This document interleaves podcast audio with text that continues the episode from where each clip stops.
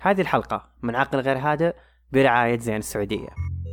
توفر تقنية الفاف جي خيارات كثيرة للعالم وتطوره. من أبسطها وهو أنك تلعب بدون لاج إلى أعمقها وهو استخدامه في الجراحة عن بعد أو السيارات ذاتية القيادة. وفي الوقت اللي كل شيء فيه صار سريع جاء الوقت اللي نواكب وننافس فيه سرعة العالم. لأن ال Five G عالم جديد بيغير حياتنا.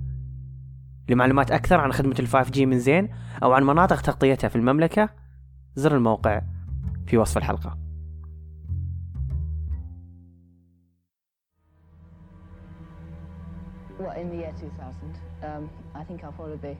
في عام 1966 سألوا مجموعة أطفال عن إيش يتصورون شكل العالم في عام 2000 يعني بعد 34 سنة من وقتهم وقبل 54 سنة من الآن. اختلفت مخاوفهم إلا أنها كانت مشتركة بسوداويتها وواقعيتها تجاه رعبهم من البشر ذاتهم والإيش ممكن يوصلوا له من تطور. وبعيدا عن كونهم أطفال شافوا في عيون آبائهم ملامح الحرب العالمية الثانية لكن ما عاشوها إلا أنهم كانوا واقعيين بطريقة غريبة جدا. وهذه كانت بعض من إجاباتهم. تتخلص مساحات المنازل بنعيش بشكل متراص جنب بعض. and the houses would be rather small and um, everything would be um, cramped up, very cramped. البشر راح يعاملون كأرقام بدل أرواح I think it'll be uh, um, people will be regarded more as statistics than as actual people. الوظائف راح تكون للأذكياء فقط اللي يستطيعون التعامل مع الكمبيوتر. And in the year 2000 there just won't, won't be enough jobs to go around and the only jobs there will be will pe- be for people with high HQ, you know, high IQ who can work computers and such things and other people are just not going to have jobs. There just aren't going to be jobs for them to have. راح تعدل النباتات والحيوانات وراثيا عشان يكبر حجمها وإنتاجها. Uh, sheep and cows and livestock, but they'll be kept in batteries. Uh, they won't be allowed to graze on pastures. They'll be kept in buildings all together, all in one big building and artificially reared so they'll yield a larger, be bigger and give more food. وأخيرا كل شيء بيصير متشابه حتى البشر. I think it's going to be very boring. And everything will be the same. I mean, people will be the same, and things will be the same.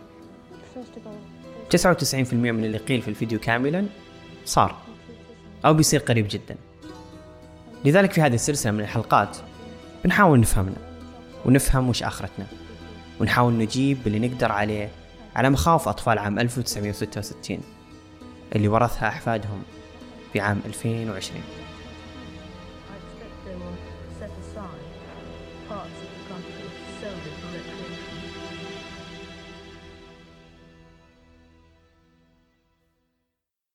I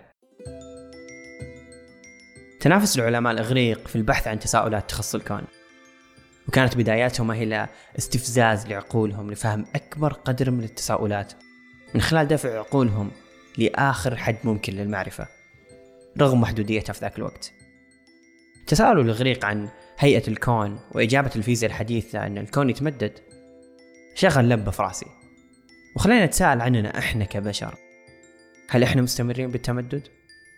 هل لنا تاريخ نهاية؟ وإلى وين بيوصل علمنا؟ ومتى بيجي الحد الفاصل اللي يخلينا نوقف لهفتنا وركضنا للتطور مع عدم الأخذ بالحسبان التساؤل اللي قبله هل لنا تاريخ نهاية؟ لهفتنا بالتطور رهيبة وخلتنا بخير بسبب رغبتنا بالتغيير فهمنا للفيزياء وعناصر المادة في الكيمياء أو حتى معرفة النبات ودراسته جميع العلوم الأساسية هذه واللي الآن نعتبرها مجرد مسلمات هي اللي أدت للنتائج الحالية من ذواتنا وساعدت العلماء والباحثين يعرفون مين إحنا. رغبتنا الكبيرة لفهم الكون خلتنا نفهم أنفسنا. لكن رغم فكاهية البدايات مثل خلع ضرس بمفك أو بتر رجل بمنشار يدوي بدون بنج إلا أنها تحمل الكثير من التساؤلات الإنسانية المعقدة حولها. خاصة أن التجارب الأولية تتطلب أحيانا عدم ممارسة بعض الأخلاقيات. لأن في رغبة كبيرة بالبحث عن حل جذري وسريع يتطلب تضحيات كبيرة من البعض.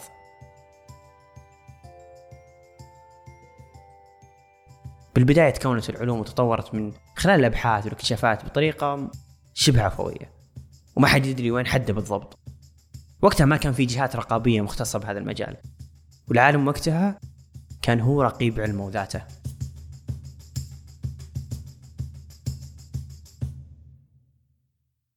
عام 1792 عالم رهيب انقذنا حرفيا. في ذاك الوقت انتشر بشكل كبير مرض الجدري واستولى على أغلب القرى الزراعية. بفضل اكتشافه أعلنت منظمة الصحة العالمية في عام 1980 عن اختفاء مرض الجدري تماما من الكوكب. لاحظ العالم الشاب أن الفتيات المسؤولات عن حلب البقر ما قد رجع لهم الجدري لما كانوا مصابين سابقا بجدري البقر. وعشان نوضح الفكرة. الجدري غير جدري البقر. متشابهين تقريبا لكن جدري البقر أقل خطورة. بمعنى أن جميع من ينجو من مرض جدري البقر كان يكتسب مناعة ضد الجدري. ففكر العالم بطريقة بدائية جدا وغير عقلانية وقتها وفيها الكثير من التضحيات والمخاطر. وهي انه يأخذ عينة من جدر البقر ويحقنها بالشخص السليم عشان ما يجيه الجدري مستقبلا. يسمون هذا الشيء علميا الحين الذاكرة المناعية. وهي لما جسمك يصاب أو يحمل جزء من المادة الممرضة يصير يتعرف عليها بسرعة لو جت مرة ثانية. ويقدر وقتها يتخلص منها بسهولة. العالم إدوارد جينر الملقب بأب علم المناعة. وهو سبب اكتشاف آلية عمل اللقاحات والتطعيمات اللي تحمينا الآن من الفيروسات أول حالة جرب عليها كانت على طفل عمره ثمان سنين. قال بالبداية أنه كان ولده كأسلوب بطولي في التضحية في فلذة كبدة لأجل العلم. لكن اتضح بعدين أن الطفل كان يتيم ويشتغل في المزرعة. وبعيدا عن جميع القصص المشتبهة حوله هل يصنف كبطل ضحى بالكثير عشان ينقذ البشر من المرض اللي كان يقتل آلاف الأشخاص؟ أو أنه مقامر في قيمة البشر وأرواحهم؟ ومتهور في اختبارها الأول للقاح المليء بالافتراضات. طبعا النهاية كانت سعيدة للطفل صاحب الثمان سنوات. جيمس فيبس صار محصن ضد المرض. والهدف وراء كل هذا كان شريف. لكن هل الطريق المؤدي إلى النتيجة الشريفة هذه؟ قد يكون متسخ وممتلئ بالاستفهامات اللا أخلاقية؟ لا نستطيع أن نصنف العالم هل هو عالم نزيه أو لا بمجرد استخدام للحيوانات لكن بالمثال السابق استحالة نرضى أن عالم يستخدم علمه على البشر مباشرة. لكن مع سرعة تطور العلم والتعليم وسهولة الحصول على آخر ما وصل العلم في دقائق معدودة صار فيه زخم بالأبحاث لدرجة ما تلحق تعتمد دراسة إلا وجد دراسة بعدها تنكرها أو تزيدها تأكيد. كل هذا الركض وراء التطور إيجابي جدا. وخلينا نعرف أن صحتنا في أمان طالما في سرعة كبيرة في إصدار الأبحاث ونقدها بنفس الوقت. لكن السرعة والرغبة بتغيير العالم الأفضل تخلينا شوي أنانيين أحيانا وتعمي عيوننا. صار العالم أو الباحث يفكر بالإنجاز والعدد أكثر من جودة البحث.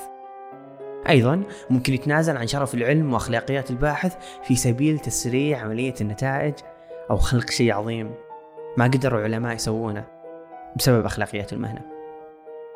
ما ننكر أن الأخلاقيات تؤخر التطور وإنقاذ البشر لكنها مو بخيار أصلا. بس الخوف أنها تصير خيار مع الوقت. Two beautiful little Chinese girls named Lulu and Lala came crying into the world as healthy as any other babies a few weeks ago. على الطاري أن مع الخوف تصير خيار في 25 نوفمبر 2018 نزل فيديو على اليوتيوب من عالم صيني يعلن فيه ولادة لولو ولانا أول طفلتين في هذا الكوكب انولدوا كمعدلين جينيا تحت إشرافه. استخدم العالم تقنية جديدة وتحت التجربة اسمها كريسبر وهي تقنية تستخدم للتعديل الجيني للدي إن اي المتضرر. بمعنى لو جيناتك فيها طفرة معينة في مكان معين هذه التقنية كأنها المقص اللي يتخلص من المنطقة المتضررة ويستبدلها بجينات سليمة عشان يكون الجيل الجديد اللي هم أبنائك لا يحملون نفس مرضك. في هذه الحالة كان الأب مصاب بفيروس نقص المناعة المكتسبة أو ال HIV ومن خلال أخذ نطفة ودمجها ببعض البروتينات المسؤولة عن قطع المكان المتضرر واستبدالها بجينات سليمة وبعد ما يتأكدون أن القطع تم يعيدون إدخاله لرحم المرأة عشان تلد طفل سليم غير حامل للمرض. وحقيقي لولو ونانا ولدوا خاليين من هذه الطفرة. لكن الخوف الكبير اللي أصاب العالم هو إيش تبعات هذا كله؟ وهذا أصلا سبب عدم اعتماد التقنية لأن مخاوفها الأخلاقية وحتى المستقبلية لنا إحنا كبشر مخيفة مرة.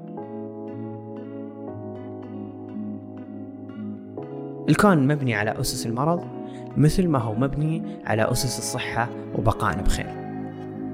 عدم توازن هذه الكفة مع بعضها ممكن يودينا بداهية التحدث عن هذا الأمر الآن يعتبر مبالغة مفرطة بالخوف لكن على المدى البعيد جدا راح تتضح نتائج كل هذا. لما نتساءل عن إيش تبعات هذا كله خلينا نعلمكم وش قصدنا. المادة الوراثية عبارة عن شريط طويل مرة يحمل الكثير من الجينات اللي هي أصلنا.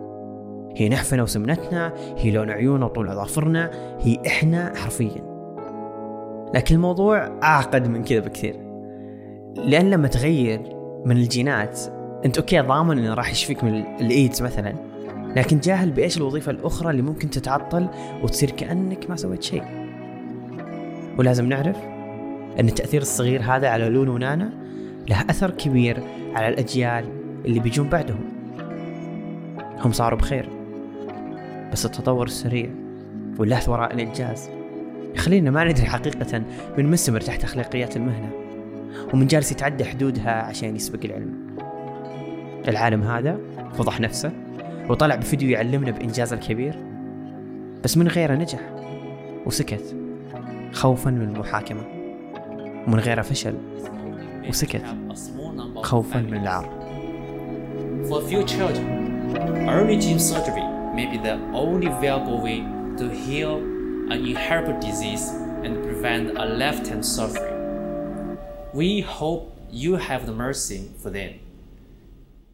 So this is a pretty typical animal room. It holds somewhere between seven and 900 cages. This is like an apartment complex. Yeah, it's like a condo. Probably most of them in this room are genetically modified. And so what does that mean? Well, they either put a gene in or taken a gene out.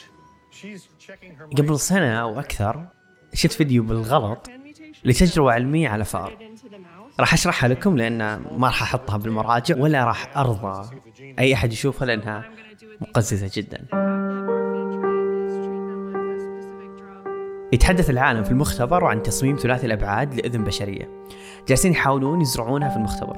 يعني زرع أذن في طبق المختبر. هذه عادي ترى أصبر شوية. يزعمون أن من خلال هذه التجربة ومن خلال نتائجها الإيجابية أنهم راح يساعدون البشر بعدم حاجتهم لأعضاء من أشخاص ميتين. طالما يقدرون يزرعون العضو نفسه خارجيا في المختبر. أو زرعه في مخلوق آخر للاستفادة منه. يعني حرفيا مصنع أعضاء. نرجع للفأر المسكين. بعد التعديل على جينات الفأر ألف اللي في النهاية انولد ابنه باء في ظهره إذن بشرية حقيقية. حقيقية جدا لكن ما اكتسبت وظيفتها. بمعنى أن الفأر مو بجالس يسمع منها لكنها موجودة في ظهره. ما عندي مشكلة والله مع أن تزرع إذن في طبق بس كان شيء يدعو للدهشة والقشعريرة أن أنك تستخدم مخلوق آخر كطبق من تجاربك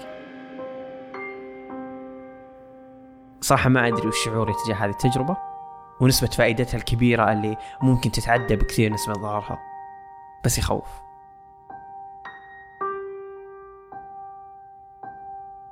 العلوم الشريفة تنتج أحيانا بطرق غير أخلاقية. في الحرب العالمية كان النازيون يستغلون الأسرى في علم التشريح والأعصاب وكانوا يضخون السموم في طعام الأسرى عشان يعرفون مدى تأثير أنواع السموم على البشر عشان يستخدمونها كسلاح مستقبلي. وهذا للأسف ساعد علوم الطب في التطور. جميع الأشخاص اللي تعرضوا للتجارب يا أنهم ماتوا بسببها أو قتلوا لتحليل النتائج والبيانات وحتى سجلات قديمة اكتشفوا من خلالها أن تجارة الرق وتجارب العبيد كانت كثيرة جدا في سجلات العلماء اللي يجرون التجارب على البشر. العلم السليم اللي وصلنا له الآن غالبا وصل لنا بيد ملطخة بالدماء. لكن الآن اختلف الأمر تقريبا. أي بحث علمي يحتاج إلى عمل تجارب على كائن حي لابد من حصوله على ethical approval. بالتالي لا يتم إيذاء أو تعذيب الكائن ولا يتم التخلص منه بعد التجربة إلا بطريقة رحيمة. طيب هنا نقدر نسأل عن ما شرعية وعدم شرعية استخدام الحيوانات والكائنات الحية في بقاء الإنسان. المؤيدين لهذا الفعل مثل الجمعية الملكية البريطانية قالوا أن تقريبا كل إنجاز طبي في القرن العشرين يعتمد على استخدام الحيوانات بطريقة ما. وحتى معهد مختبر أبحاث الحيوان في الأكاديمية الوطنية الأمريكية للعلوم يقول أن التقنية غير قادرة على صياغة التفاعل بين الجزيئات والخلايا والأنسجة والأعضاء في الكائن الحي. وهذا يخليهم يقولون أنه من الضروري إجراء تجارب على الحيوانات عشان نزيد من احتمالية نجاحها على البشر. طبعا أكيد منظمة مثل منظمة حقوق الإنسان والحيوان يشككون في أقوالهم وشرعية كلامهم وأنها ممارسة علمية رديئة وأن التقدم الطبي تتم إعاقته بوسط نماذج حيوانية مضللة. يعني أن بعض الاختبارات عفى عليها الزمن وما يقدرون يتنبؤون بشكل موثوق جدا على أثر على البشر. وأن الحيوانات لها حق جوهري في أن لا يتم استخدامها لإجراء التجارب. لكن جائزة نوبل توضح العكس. 70% من جوائز نوبل في وظائف الأعضاء والطب كانت البحوث العلمية المشاركة والفائزة فيها مستخدمة الحيوانات في تجاربها. okay الحلقة دسمة ولازم ناخذ break ممتع شوي أو بحاول قد ما أقدر أخليه ممتع. وعشان ما أقول لكم فجأة أوه روحوا اشربوا من Java Time. لا مو بكذا الوضع عندنا. آه خلينا نقول الإعلان بطريقة مو باعتيادية. راح نخصص هذا الجزء من الإعلان بقصص فريدة أو معلومات بسيطة عن القهوة. فبكل حلقة بدل تسمع مجرد إعلان بالنص راح تسمع معلومة تفصلك شوي عن دسامة الحلقة قبل ترجع لها. معلومة اليوم مرة تحمس وتضحك شوي. تدرون في عصر من العصور منعوا القهوة في الدولة العثمانية؟ ليش منعوا القهوة؟ لأنهم كانوا يشوفونها حاجة غريبة فعاليتها بالمخ. ومن قوة تأثيرها على المزاج والاستيقاظ وحتى على القدرة الجسدية كانوا يعتبرونها شيء مخدر أكثر من كونه مشروب. وخذ المعلومة الإضافية برضو. في الشعر العربي القديم مو بكل كلمة قهوة تسمعها فيه معناها حرفيا قهوة. كانوا الكثير من الشعراء العرب يتغزلون بالنبيذ بوصفة بمفردة قهوة من شدة حبهم لها أو من شدة تأثيرها عليهم. بس يعني تكفون لا تروحون تقولون لجافة تايم مبارك قال نبي Spanish نبيذ. okay. بايخة صح؟ طيب خلينا نرجع الحلقة ننتظركم في المعلومة الجديدة في الحلقة الجاية. استماع ممتع.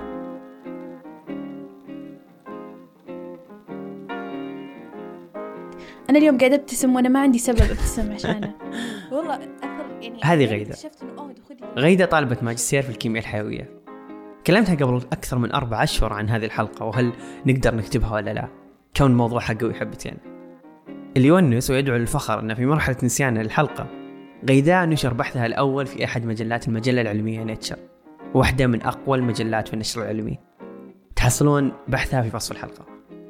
لكن قبل نسألها عن هذا المحور وهو استخدام الحيوانات في البحوث العلمية رغم تحفظها القوي في الإجابة عنه خلينا نعرف قد إيش ذابحها حبها للمختبر حتى لو كان الشغل روتيني متعة متعة متعة لا توصف. والله حتى لو كان الشغل روتيني. شيء لا يوصف كنت حتى كتبت تويتر قلت أنا اليوم قاعدة أبتسم وأنا ما عندي سبب أبتسم عشانه. والله أثر يعني بعدين اكتشفت إنه أوه دخولي لللاب هو الشيء الجديد اليوم اللي سويته. بعد فترة انقطاع. طب تحسين ال- ال- الباحثين. اللي مرة ممارسين للبحث قاعدين يحسون هذا الشيء؟ إيه هل إيه. بيجيهم يوم إيه. يبتسمون وهم داخل إيه المختبر لا هم دائما يبتسمون هم يشتغلون. ما في بحث ما يبتسم وهو يشتغل. إذا ما يبتسم بشكل خارجي هو مبتسم داخل داخليا. أحس في منافسة كذا منافسة للنفس اللي شوف البحث أو الباحث لازم عنده سمة الصبر. أنت ما تدخل ال lab وأنت ما عندك وما عندك صبر. والانبهار. والانبهار انبهار. و... آه، وإنك يعني مثلا لو طلعت لك results أنت ما تتوقعها أو سيئة أو أو طموحك كان أعلى من كذا طبعا أكيد أنت داخل بافتراضات ما راح تدخل ما عندك ضمانات. صح، صح. ما في ضمانات في البحث ما في أي ضمانات. أكيد في معطيات ومؤشرات تساعد تساعدك. إنك آه، تقول إيه أو لا بس بنفس الوقت أنت ما عندك ضمانات. فبالتالي تخيل شخص زي كذا يدخل اللاب. هو متوقع إنه ممكن يعني توقع خلينا نقول ضئيل إيش أسبوعين ثلاث أسابيع بتطلع نتيجته وبيكتبها وانتهى الموضوع. لا. الموضوع مو بسيط بهالطريقة أبدا. عادي شهور سنوات عشان بس تطلع معلومة. عشان تكتب بس سطر من هذه المعلومة. صح. فا إيه. أتخيل إنهم مرة يبتسمون. ابتسامة مرة عريضة بعد. نفس ما ابتسمت أنا اليوم. تكلمنا بعدها عن حاجة مهمة جدا. عن ثقافة البحث العلمي عندنا كطلاب وكمجتمع. لكن ليش صرنا لما نتخرج يقولنا دكتور جيب الدرجة واطلع؟ مع إنه هو بعد الدكتور نفسه مم. غالبا ما ما يكونون دارسين في عندنا في, جا في جامعة السعودية غالبا إيه. يكون دارسين برا بعدين جو إيه المفروض عندي هذه الثقافة من زمان المفروض يدرك إن كل طالب لازم داخله شخص باحث مم. عشان في النهاية يكون باحث ما ما يكون يحلل مواد ولا شيء مع احترامي لهم بس هذه وظيفتهم اللي مختلفة عن وظيفتنا إيه. فتشابكنا لأن سوق العمل ما في باحثين فكرة لما تيجي تختار التخصص وقتها المفروض هنا في هذه اللحظة أنا إيش أبغى أصير بعد ما أتخرج؟ الناس ما تفكر بهذه الفكرة بالضبط، صح، دائما. صح صح. إيش بصير بعد ما أتخرج؟ هذه النقطة هي اللي بتخليك تعرف وقتها لما تخصصت واخترت التخصص هل أنت حتكون باحث ولا لا؟ وقلت لك مو بالضرورة أنك الأحد يكون باحث بس ترى في مجالات كثيرة تدعم الباحثين. صح. وفي تخصصنا ممكن نساعد أن ندعم الباحثين مو بشرط أنا أكون باحث لكن أنا بساعد الباحث. صح. الفني فني باحث. مساعد باحث بالضبط إيه. أحس مرة بكون مبسوط إذا صار بدا شوي أسلوب البحث عن الباحثين آه، خاصة في إيه. المشاريع الجديدة كاوس إيه. نيوم يبون باحثين ما يبون موظفين عاديين بالضبط إيه. باحث صح. حيوية باحث أحياء دقيقة تخيلي تخيلي إن السعودية تطلع بطاقة اسمها باحث. wow بيطلع مرة رهيب إنك وش وظيفتك أنا باحث الحين الحين تقريبا صرنا نقدر ناخذ هذا المسمى. صح لما تصير طالب بكالوريوس okay حتكون آه، مساعد باحث إيه. بس بالنهاية معناته. إنه قاعدة تمشي بال pathway حقت اللي توصلك إنك تكون باحث بالنهاية. في ناس متفرغين بحثيا تماما اللي إيه. كذا وظيفته يتوظف عشان باحث إيه. ما يدرس ما يسوي شيء بس باحث. اي اي اي في كثير كثير. شفت حتى وأنا ذا منصدم. آه إي لا في في, في. وظيفة اسمها مساعد باحث وظيفة اسمها باحث. أنت ما عندك شيء إلا إنك تسوي أبحاث. ما عندك شيء في الحياة إلا إنك تصير باحث. الآن وصلنا لهدفنا الحقيقي من اللقاء. ركزوا شوي. قلتي لي مرة. عن قصة بيت الحيوان. أم، والقصة هنا. عندنا في السعودية. فقولي لي إيش إيش صار في بيت الحيوان؟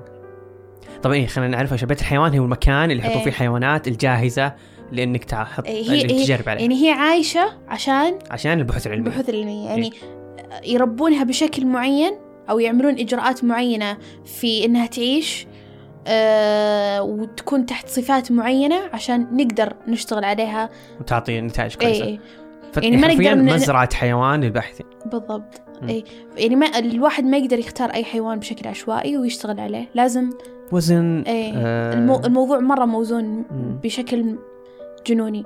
فمرة دخلت بيت الحيوان وأنا أول مرة أدخل بيت حيوان. آم، طبعا إحنا مم. أي طالب كلية العلوم وبيتخصص كيمياء حيوية أو أحياء لازم لازم نتعامل معه يتعامل مع حيوانات في أول كور... في أول سنة صح أول, سنة, على طول كانت كذا إيه؟ أول سنة يقول أول لك سنة إيه يلا أول سنة آه. أنا وقتها ما كنت أعرف إنه في شيء اسمه بيت حيوان أو حتى أتخيل إن هذا الحيوان اللي جابوا لي إياه عشان شرحه آه. إنه متربي كويس بشكل معين يعني. ف... ولد ناس إيه بالضبط. فوقتها عادي ما كنت أفكر بهالأشياء بس لما دخلت بيت الحيوان أنا حتى لما أنا عرفت إنه في شيء اسمه بيت حيوان وإن الحيوانات يعني تمشي في system معين و ما كنت متخيلة إني لما أدخل بنفجع. أنا خلاص عارفة هذا الشيء خلاص. يعني إيه. ممكن لو دخلت هذيك الفترة okay. لكن هنا أنا عارفة. فلما دخلت حتى إن هم قاعدين آه يخافون عليها من التلوث يخافون عليها من أي شيء من نسمة الهواء وقتها كان في فني يعرفني بالإجراءات هذه اللي هي كيف إنهم يحافظون عليهم. وإيش يعطونهم أكل آه كيف بيتهم كيف ال كيف إنه كيف حتى ما بعد.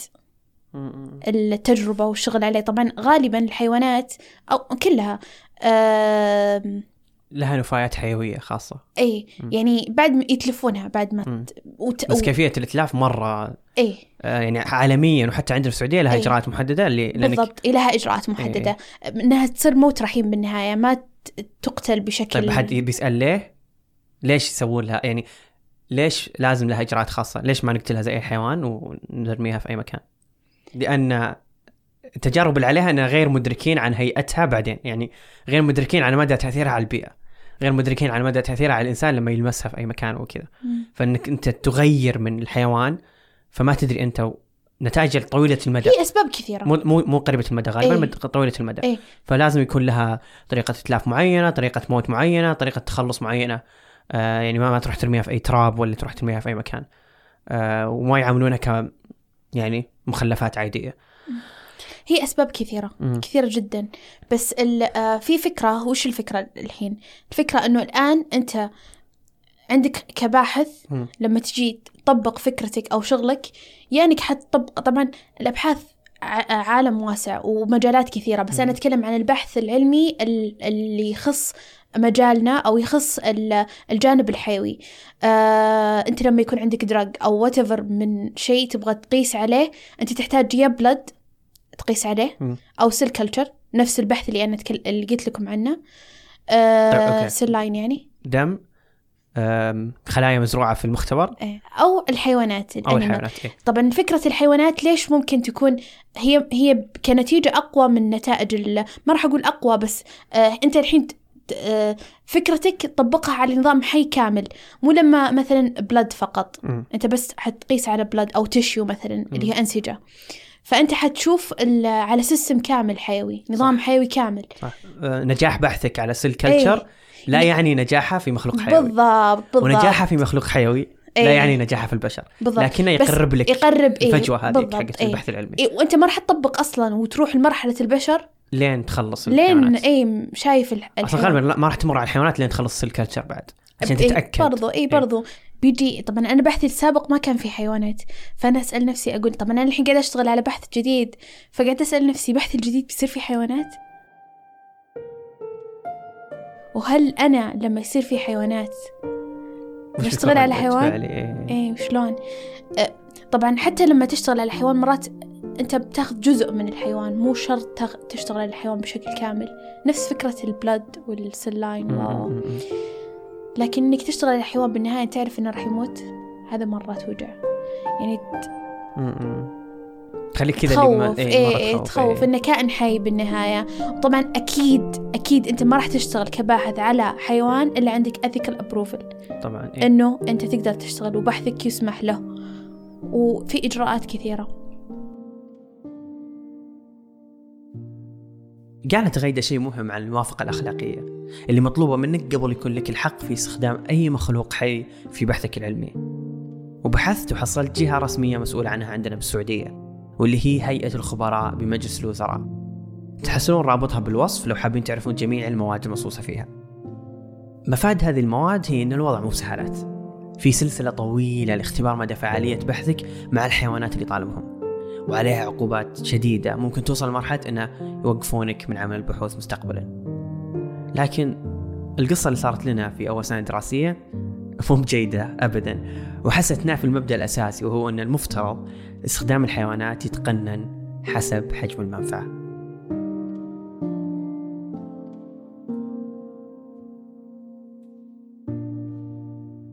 أحس الكلام هذا مرة كبير لش- لشخص ممكن يتعامل مرة ثانية مع حيوان.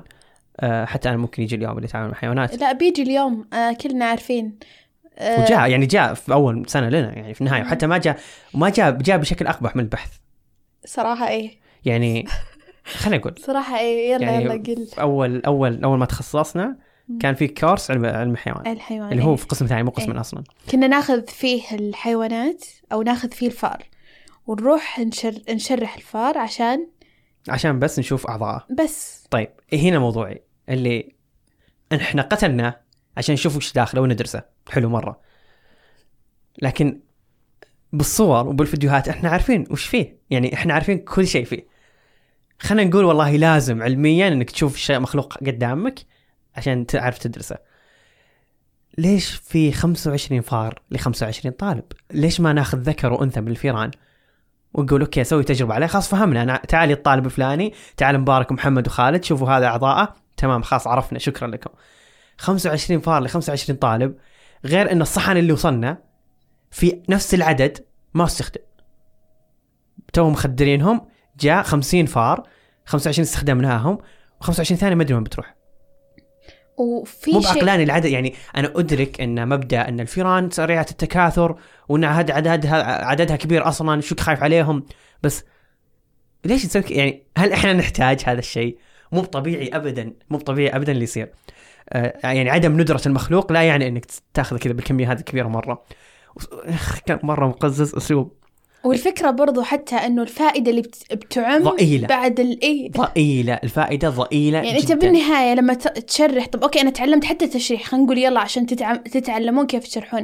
أنا الآن تخرجت من الجامعة و... آه وقاعدة أدرس بعد ما احتجت إني أشرح ولا مرة. دخلت اللاب كذا مرة والكذا هدف ولا مرة احتجت اني أشرح. بالضبط أنا مرة يعني أنا. كباحث كطالب آه، كيمياء حيوية ليش أحتاج إني أشرح؟ فار أتعلم إني أشرح فار. طب إذا مهم إني أعرف أعضاء وأج... وأجزاء ال- الحيوان نفسه أعرفها بدون ما أشرح ما أضطر إني أشرح. وبعدين الحين آه، صار الوضع أسهل إني أت- أتعرف على أعضاء وأجزاء مرة. بدون ما أضطر إني أشرح شيخ وأفكك نظارة يعني. افتراضية الحين تقدر أنت تجي بنظاره افتراضية ويحط لك فار قدامه وتتخيل كل شيء. إيه خلاص. ف وكنا واقع وكنا حقيقة.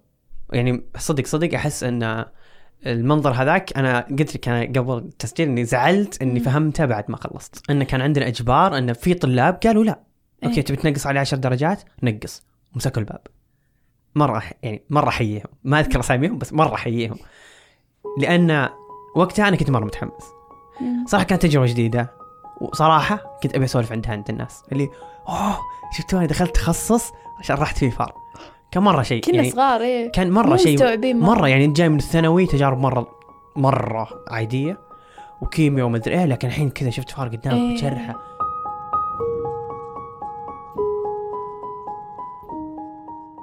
لحظة الدهشة الأولى عمتني. وحقيقة لما أحاول أتذكر ليه أنا سويت كذا أتقزز مني شوي. ولو نعادت هذه اللحظة مرة ثانية وفي لحظة إدراكي وتعلمي الحالي غالبا راح أضحي بالعشر درجات بكل رضا. اللحظة وراء الدهشة الأولى مخيف. مخيف جدا لأنك ما تدرك ملامحه إلا بعد الانتهاء منه. وأحيانا مو بشكل مباشر لكن بعد سنين من عدم الإدراك. فسؤالي الحالي لنفسي وش الدهشة الجديدة اللي لو جيت بجري وراها بدون أدرك أن لازم أوقف شوي؟ قبل أقرر أم إلى وين بيوصل العلم؟ أحس كذا إح- إحنا أصلا البشر عبارة عن عصور مم. عصر يجر. عصر عصر يجر عصر مم. فالعصر الأول هو بالنسبة للعصر الحالي هو ظلام مم. وضلال ويا الله كيف كنا عايشين هل بيجي اليوم يعني من بعدنا مو أحفادنا أحفاد أحفادنا. يجون يقولون ميدنا كيف كنتوا عايشين؟ إيه إيه. وإن الحين نحس إنه مرة ترى واو. بيجي بيجي. أم العلم يستمر ما دام الإنسان دائما الإنسان دائما في حاجة. فاستمرار العلم هو حاجة الإنسان.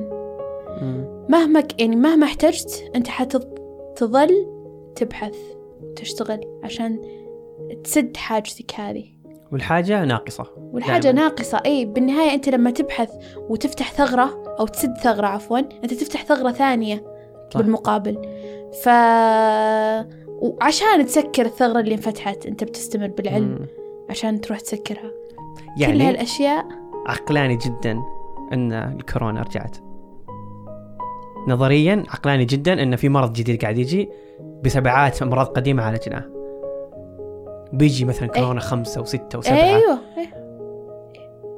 أشياء كثيرة بس عشان كورونا الحين ترند والموضوع مرة في أشياء كثيرة كانت نفس قصة كورونا. إحنا ممكن نوصل لمرحلة أن ما نقدر نقضي على أي شيء أصلا كان موجود قضينا عليه بس رجع مرة ثانية لأنه حيرجع بشكل أقوى. صح. وير- ويرجع بشكل مختلف. هذه هنا الناس اللي هذا الخوف هنا الخوف.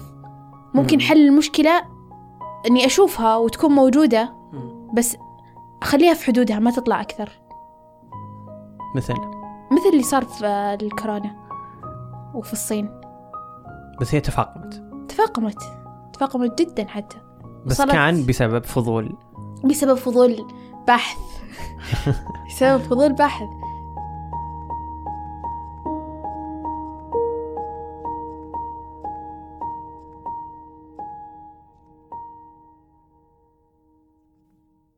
بسبب فضول باحث This is an outbreak of disease that started in Wuhan, one of the central Chinese cities.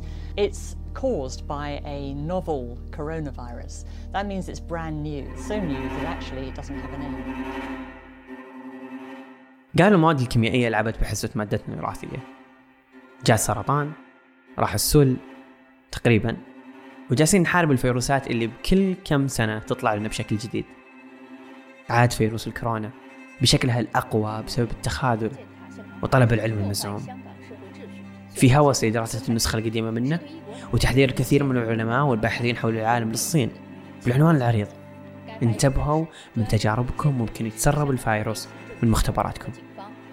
هذا بالضبط عنوان أحد المقالات اللي نشرت بتاريخ 23 نوفمبر 2017 في مجلة Nature. وبعد ثلاث سنين بالضبط ها نحن ذا. غالبا نتاج كل هذا معروف. ونرجع لأول كلمة بالحلقة اللي وصلتنا للخاتمة الآن. التمدد. الأرض وإحنا نستمر بالتحول. شكل الأرض الحين مو زي قبل 100 سنة. وحتى شكلنا إحنا مو زي قبل 100 سنة. مدخلاتنا ايا كان نوعها طلعت لنا هذه المخرجات سواء جيدة أو سيئة. الجيد كثير جدا عشان ما نكون غير منصفين مين كان يتخيل إنه راح يعالج مرض نفسي بمجرد تعريض نفسه لحدث معين في لعبة في نظارة افتراضية. أو مين يتصور بيوم إن المرض اللي قتل جميع أجداده. الآن نتعامل معه من خلال حبة. نرجع نداوم بعد أسبوع. أمراض كثيرة تخص الأجنة اكتشفت وقدر العلم يحلها قبل حتى يطلع الطفل من بطن أمه. وأمراض وراثية كثير سهل التعامل معها الآن. لكن دائما أتساءل عن الفاصل بين الاستمرار بالتطور أو التوقف والرضا بالموجود. وشو الحد الفاصل اللي نقول فيه خلاص إحنا هنا مرة كويسين وترى إذا أخذنا خطوة زيادة نصير مبالغين في بحثنا عن الكمال. طبعا خط الرجعة وقف من زمان وصعب نرجع كل شيء لنفس ما كان. واصلا مو بعقلاني نرجع زي قبل لأن أتصور اننا نعيش الآن أفضل عصر ممكن يعيشونه البشر. حاربنا عشان نتخلص من عصور الظلام في العلاجات الطبية. وكانت الحيوانات هي أحد الوسائل لتقليل المخاطر.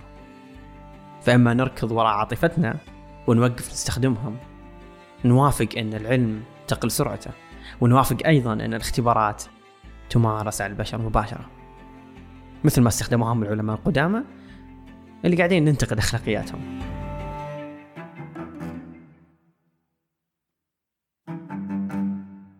إلى الآن والبشر مصدر اهتمام البشر ذاتهم.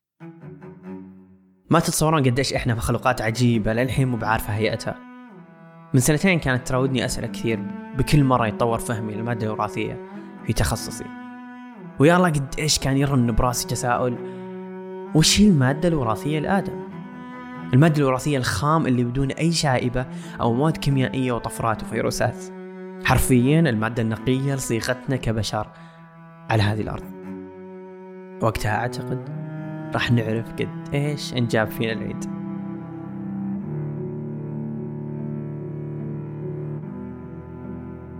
آخر جملة تنسب لأرخميدس كانت لا تفسدوا دوائري. في إشارة إلى الدوائر اللي كان يرسمها أثناء حل المشكلة الرياضية لما دخلوا عليه جنود الرومان. وهذه الجملة صارت مأثورة باللاتينية. عشان كذا هذه أول حلقة من سلسلة لا تفسدوا دوائرنا. المكونة من ثلاث حلقات. بعنوان دي إن اي آدم. انتبهوا لأنفسكم. لأن حربنا واحدة أنا مبارك.